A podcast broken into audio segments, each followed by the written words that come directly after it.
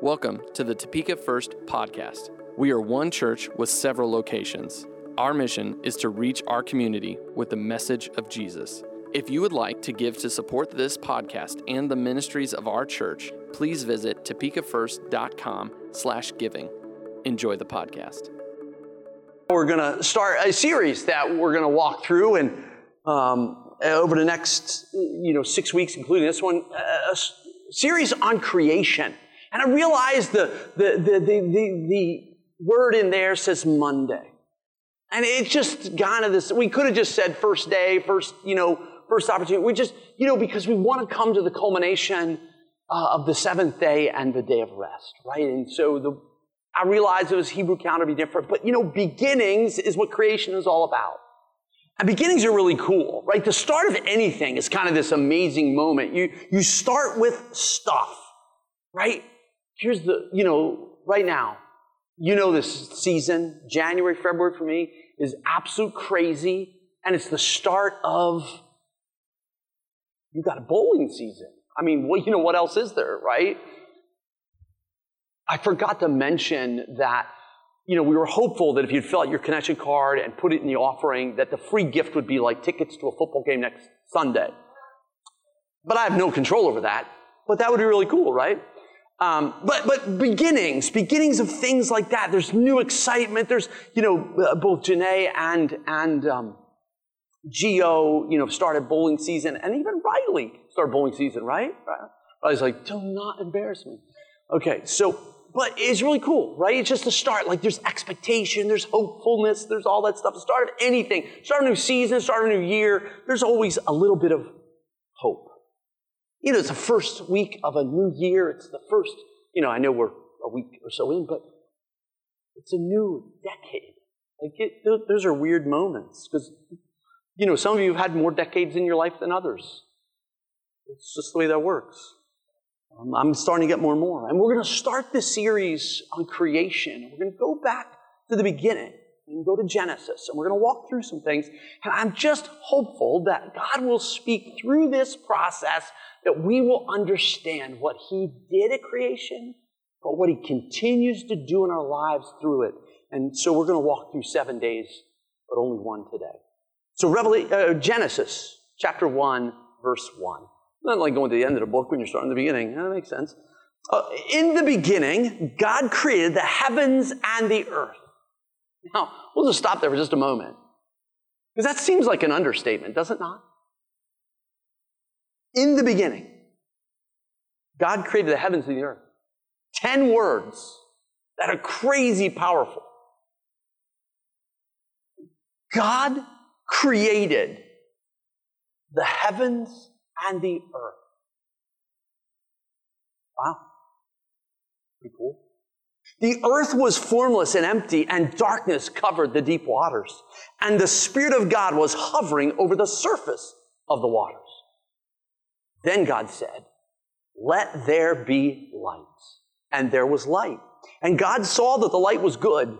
Then he separated the light from the darkness. God called the light day and the darkness night. And evening passed and morning came, marking the first day. Verse 1 gives us that simple statement, right? I mentioned it. In the beginning, God created the heavens and the earth. It goes on from there, and, and we don't know that that might be a summation of all that's going to follow. It may be that he created a lot of stuff and, and, and, and it was there, but then he kind of adds organization and structure to it all. But the earth was formless and empty, and darkness covered the deep waters. I don't know about you, but when I read that, I have no idea what that looked like right? No idea.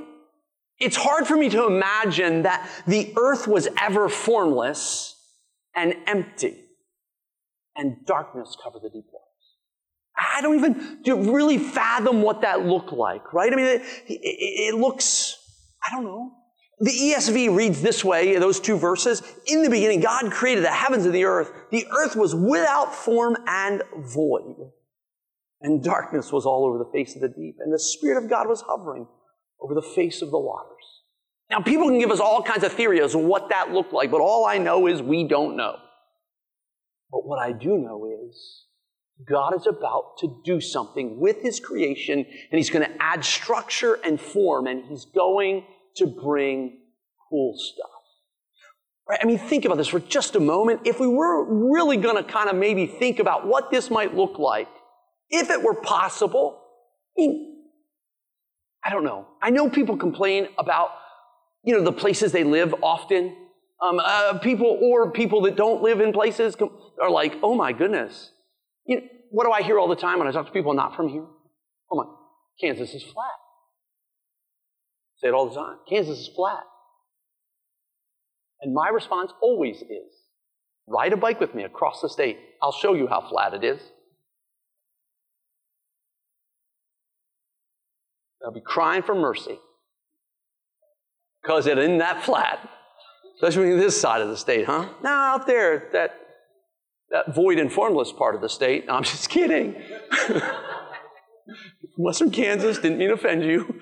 Um, but when you think about that, uh, uh, when you think about void and formless, right? I mean, the only thing we can kind of compare it to is like the moon. Because, you know, like the moon, uh, yeah, there's craters and all kinds of stuff, but there's really not a whole lot there, right? There's no really cool, like, mountains. There's not even grass. I mean, I don't like grass either. I don't like snow. I don't like grass, okay? Either one. You got to mow the grass, you got to shovel the snow. I don't like either of them. you haven't noticed, I'm a whiner. Okay, that's all there is to it. But creation is all about bringing organization to the chaos of the earth. And we see here there's very little organization prior to creation. Look, there's no sin involved. There's no decay involved, but rather God has not done his work yet. There's nothing sinister or menacing about the chaos in Genesis. It simply is an indication that God has not yet done his work. God has a plan, and he had a plan, and we get to see that plan unfold as we walk through the creation story. We see the process of creation. We see the principles that God implements into creation. Oh, there are laws and there are principles guiding everything we see. And yet, without God in that process, without God's hand in it, there would be none of that. It obviously took a while for God, for man to figure out all that God had done, all that he had done with speaking it all into existence. And we see from verse 2 that the earth was formless and empty, and water covered the earth, and the Spirit of God was hovering over the surface of the waters. But it essentially was an unorganized sphere of stuff that included water and other material that was not yet organized. So God, from the beginning of time, has been bringing order to chaos. God still wants to bring order to chaos. When we look around the world today, we see that there might be a bit of chaos here or there. There's a lot of emptiness. There's a lack of hope. God brings answers to every part of that. It is in those moments that we have to trust God will lead us and speak through us. Another thing we see from creation is that God is the author and sustainer of everything we see. If God was suddenly removed, and he suddenly removed himself from, from the world and from the scene, and was no longer active in the world, it would not devolve into chaos and sin. Now we realize that the, the Holy Spirit is a restraining agent in our culture today, in our world today. But if God removed himself completely, it would not devolve into sin and it would cease to exist because God is the sustainer of everything that's going on. It wouldn't be a free for all. It would be an absolute end of story. Hebrews 1 3 says the son radiates God's own glory and expresses the very character of God. He sustains everything by the mighty power of His command. When he cleanses from our sins, he sat down in the place of honor at the right hand of the majestic God in heaven. This shows that the Son is far greater than the angels, just as the name God gave him is greater than their names. He sustains everything by, his, by the mighty power of his command. So, so God is sustaining everything. The truth is that science only exists because of God. we need to recognize God is in his role of creator is more than the maker of stuff. He didn't create and then set it all in, you know, motion and goes to his corner and does nothing. He is still the creator, sustainer, governor, provider of everything needed for existence. In creation, God provided everything that was needed for life, and He continues to provide even now when there is more organization than there was on day one of creation. So let's get back to creation in day one. He speaks these words Let there be light. Light is more powerful than darkness. And in that moment, God is introducing the basic com- components of human life and the cycle and rhythm of the earth. We know light is required for all kinds of things scientifically. And God introduces light at this point. What this looks like, I don't know, okay? Because again, there's an interesting dilemma that's created here. Okay, let there be light, but the sun is created later. Stars. Okay? They don't appear to be created yet. It's just, it's hard for us to imagine. I don't know how this works. God's God, I'm not. I get it. He is creating light. So he creates light. he says, let there be light.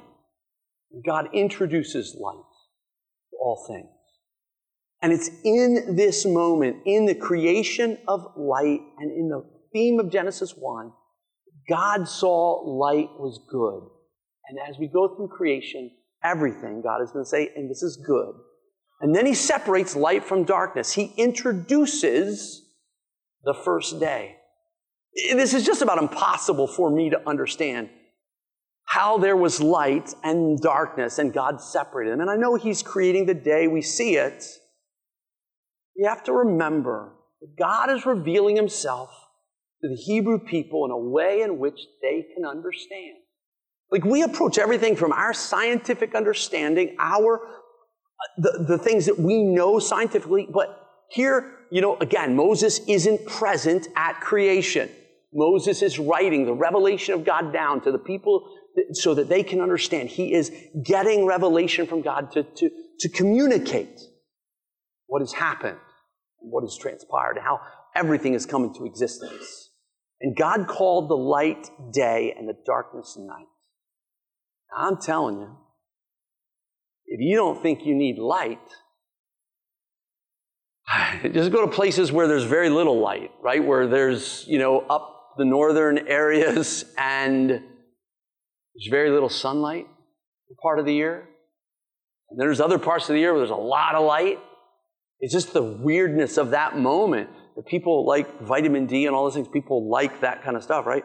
And, and it's one of those things, but, but God creates that first day. He creates this thing called day because of light and night with the darkness. And evening passed and morning came, marking the first day.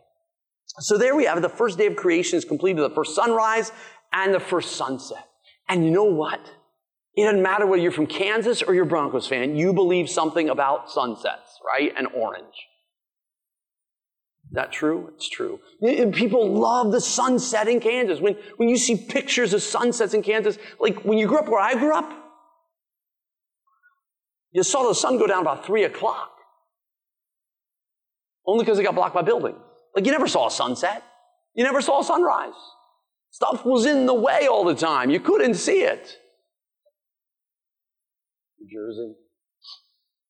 This had pavement and buildings right? The sunset. Like when I can look out my back window of my house on a given evening when that sun's going down and I have a perfect view of the horizon, I see the sun go down. I have to admit, I don't see many sunrises, but I see more sunsets.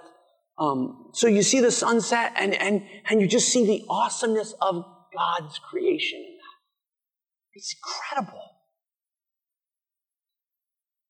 But without God's sustaining power, life as we know it wouldn't exist. Another thing we learn is everything starts with God's words. God speaks it, and it comes into existence. Like, that's pretty significant, right? God speaks. And think about that for just a moment. God speaks and it happens. If you're a parent, that would be amazing. Right? If you could speak to your children once, and it would be done, oh, miracle. It would be so amazing. Sorry, kids. We have this really cool piece of technological equipment in our house called an Amazon Echo.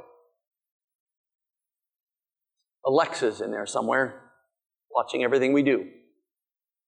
Ansel one day decides she's going to set a reminder. Alexa, remind Steve at six o'clock to bring me flowers. She thought she could speak once to Alexa and it would just. I'm slow, people. I told her to put it in here. It would pop up and I would I bring her flowers, not as often as she wants. But if you could speak it, and it would be done. It would be amazing. I'm just saying, it would be. Now, I probably would be a little selfish in that. I mean, we made movies about this stuff, right? Aladdin? Right? We like to be able to speak and ask for something and get it. When God speaks, it does happen. And it starts with His Word. God is powerful in His Word. And we need to recognize there is life in God's Word and God's revelation. Even today, in the midst of all the chaos and mess of the world, God wants to speak to us to bring wisdom and life. God reveals a mess to us. When God shows us a mess, it's meant to give us perspective. We have to keep looking past the mess and see the God who can take care of all of dysfunction. When we see what's going on in the world around us, we, as the followers of Jesus, need to have confidence He is going to speak into our lives and we can speak into the world around us. Right? Look, it happens often. We just have to be prepared to speak there. In the last two days, I've had incredible conversations with people who have walked up to me, and you know the environment, people walking up to me in the inside of a bowling alley or because of bowling, and they begin to ask me about situations they're facing, and they're asking me for wisdom. And I have the opportunity to speak into those moments, right? When I can have a conversation with somebody and, and, and they can say to me, you know, we're all human. We all make mistakes. You're absolutely right. We are all human. It's going to open up for me those moments to say things like, I don't want to get theological with you, but you're absolutely correct. correct. We're all human. We all sin right? Like we're able to walk through that and I'm having a normal conversation because we're having this conversation because somebody's going through a crisis moment. Another person walks up to me and it's asking me questions. How do I deal with this? I get the opportunity to speak into their lives and say to them, hey, the problem with our culture today is we only want to use moral high ground when it's to our benefit. We don't want to apply evenly. We don't want to actually think in terms of how do we live morality, how do we live right and wrong. We just want to kind of apply it when it's beneficial to us. We don't want to really have truth and justice. We want it when it benefits us. Like we're able to talk these and have these conversations. That is a Saturday morning conversation in the bowling alley. I'm supposed to be coaching. And I was. I was able to have an incredible conversation the other day. Another one. Just where, where you have, look, God is going to reveal and He's going to speak into our lives. And then it's our opportunity to speak truth into people's lives. We, and, and it's not just the preacher, it's the creatures. It's all of creation. We all have that privilege and opportunity, and it comes from revelation. Right? It comes from God revealing himself into our lives. It comes from him speaking into our lives and revealing. Just think about it with me for just a moment. The disciples are in complete disarray. They've gone through this thing of watching Jesus down a cross. They, they, he has been resurrected, but there's still not everybody seen him. And there are a couple disciples who are on the road to this place called Emmaus, and what happens to them? This guy pops up and starts talking with them, meets them on the road, and they're talking. They're like, oh, our hearts burn within us. And then their eyes are open and they see Jesus and they recognize who he is and he's gone. That is unfair. I'm just saying. Jesus pops up and as soon as they recognize him, he's gone. But he reveals himself to them and it brings in them confidence and faith and that revelation. Look, there's not one of us that can do anything we want to do without the revelation of who Christ is. Like without the Holy Spirit's work, we can't know Christ. He's revealing himself in us, but that doesn't stop just when we come to faith. He wants to keep revealing himself through his word, through, through the Holy Spirit's prompting. He's wanting to, to have an active involvement in our lives. Psalm 119, verse 18 says, Open my eyes to see the wonderful truths in your instructions. I had a conversation last night with somebody. I say, you know what? You probably need to, to check YouTube and find a talk by a guy named Henry Cloud called The Wise, Foolish, and the Evil. Like, like speak into people's lives. Use what God gives you to speak. Look, this is not a person who's a follower of Jesus. I'm just saying, look, you need to look this up. Proverbs. There's, there's truth in there that can help people. Paul praying for, for the people at Ephesus it's recorded in Ephesians 1:18. It says, I pray that your hearts will be flooded with light so that you can understand the confident hope he has given to those he called.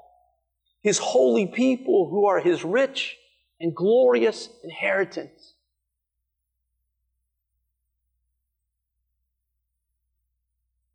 Think about this for just a moment. Reading the will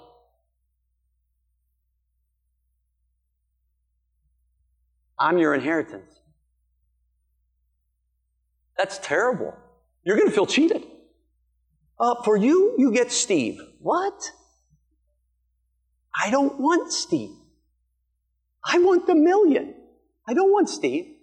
But God actually wants us as His inheritance. He wants us, His holy people, who are His rich and glorious inheritance. Paul's saying, I want your hearts to be flooded with light so that you can understand the confident hope he has given to those he called, his holy people who are his rich and glorious inheritance. God actually does want me as an inheritance. He does want me, right? And all of us need to understand that God has called us and that He would flood our lives with light, that we would experience revelation, that we would have the things and the truths of God revealed to us, that we would understand where we are, who we are, what we could do, how we could accomplish it, that He will show Himself. Just like He does as He's doing this whole creation process, He's saying, let there be light. Peter, who's my hero in the scriptures. Because he has great revelation and he gives us hope that there's great grace and forgiveness in quick moments. uh, yes. He has this moment of incredible revelation where it's revealed to him by the Holy Spirit and by God that, that Jesus is the Christ. He's the anointed one, that he's the Messiah. And he tells Jesus that. It went to his head. Because moments later, get thee behind me, Satan. Whew. That's a fall from grace. I'm just saying, it's a big distance. But notice, there wasn't a fall from grace. Notice there was grace. Notice there was forgiveness. Notice there was still hope. Notice that God still worked in Peter and through Peter, and He still, look, we are all going to have moments of trouble. We're going to sin. We're going to fall short. That's what's amazing about God is he still loves us. Our culture would say, you mess up, you're gone. You are now worthless. God says, I bring you hope and I restore the broken. I bring order to chaos. I bring organization and structure those things that don't yet happen. God is still revealing what he wants to do through his people today. He may not be creating new stuff in the way he did at the beginning of time, but he is still revealing himself to people. And I want you to think for just a moment with me about a guy named David. Who eventually became King David, right? But, but he has this moment when he's in his teenage years where he is going to check on his brothers for his dad. And he shows up at a battlefield. And David sees the battlefield completely different than everybody else is there. David doesn't see what everybody else sees. David sees something completely different. Why? Because he saw God differently. He saw God differently. He knew who God was. He had a revelation of who God was that the other people on the battlefield did not have. Why? Because he spent time with God. He spent time, his heart was turned towards God. So God, God shows himself to David through just the things he experienced, and David saw God differently which made him see Goliath differently. David had a greater revelation than anybody else on that battlefield. David, because of his relationship with God, had an incredible victory. He was fully aware that it wasn't because of anything he brought to the battlefield other than his faith and confidence in God. David spoke what God had revealed to him. And he was confident. He knew about God. And it changed the outcome of the battle. This would have gone on for days and days and months and months. And eventually people just died of old age, I think. I think, I think they would just kind of wait each other out. Which one dies first? I mean, just kind of, we'll just shout at each other for a while and then eventually one of us is just going to die. David said, this is stupid. I'm going to do something about this because my God, the God that I serve, is the God of all this stuff. My God is bigger than. And 1 Samuel 17 says, David replied to the Philistine, You come to me with sword, spear, and javelin, but I come to you in the name of the Lord of heaven's armies, the God of the armies of Israel, whom you have defied. Today the Lord will conquer you. I will kill you and cut off your head. And then I will, I will give the dead bodies of your men to the birds and the wild animals, and the whole world will know that there is a God in Israel. And everyone assembled here will know that the Lord rescues his people, but not with sword and spear. This is the Lord's battle. He will give you to us. Now, I'm, David makes this statement only because God has revealed himself to David. God has birthed faith in his life because of the time spent with him.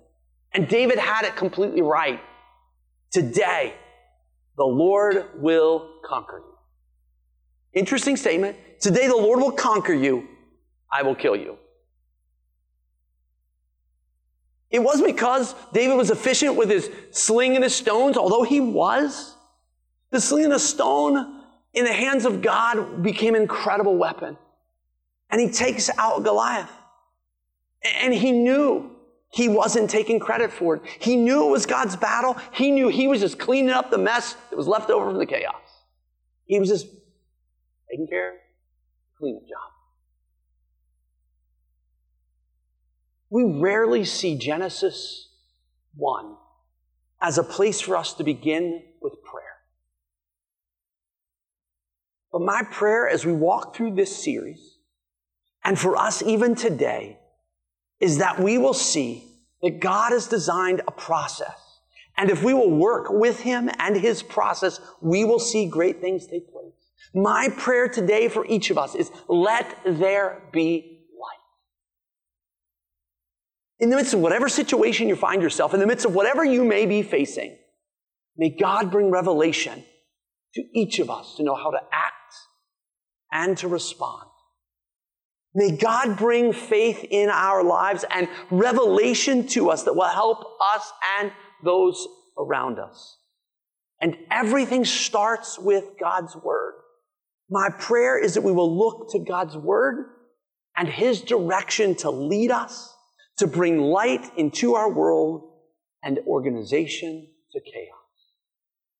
From God's Word and His presence comes revelation and vision. May we see what God wants to do in us and through us.